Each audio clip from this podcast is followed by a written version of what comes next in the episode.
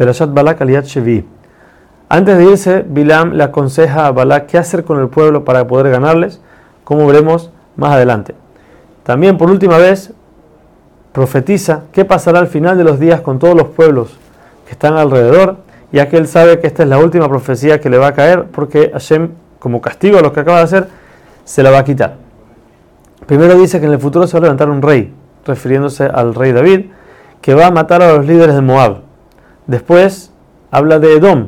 Edom es Esab, que va a ser derrotado por el Mashiach al final de los días.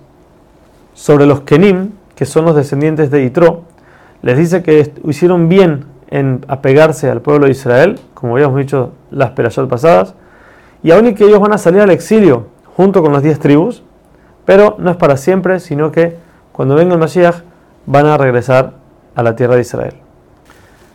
El pueblo, ahora estando en la ciudad de Shitín, tuvo contacto con la gente de ese lugar y al acercarse demasiado a ellos, eso los llevó a querer pecar con las mujeres del lugar.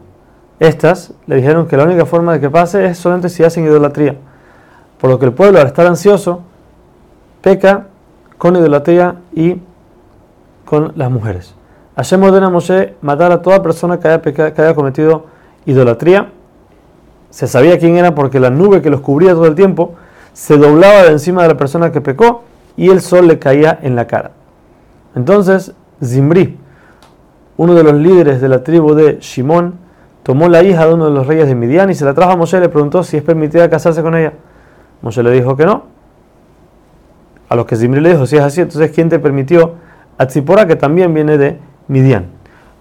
Lo que entendemos que no es, no es lo mismo, ya que Moshe convirtió a Tziporá de la forma correcta y Zimbri solamente quería tomarla así como estaba.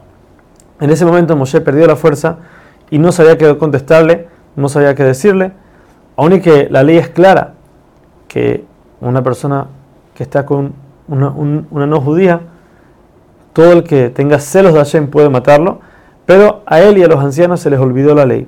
Todo esto Hashem lo organizó para que venga Pinjas y tome su pago, como veremos en la esperanza que viene. En ese momento Pinjas, a ver lo que pasa, se acerca como Moshe y le dice, como así, la ley es clara de que el que está con una mujer no judía merece pena de muerte. Moshe le dijo, si es así, tú puedes proceder, tú eres el que trajiste la, la ley, tú ejecútala. Entonces Pinjas tomó una lanza, fue a donde estaban Zimbri y la mujer, los mata y los trae con Moshe. En ese momento que los mata, deja de morir toda la gente que estaba que había cometido pecado y en total fueron 24.000 personas las que murieron.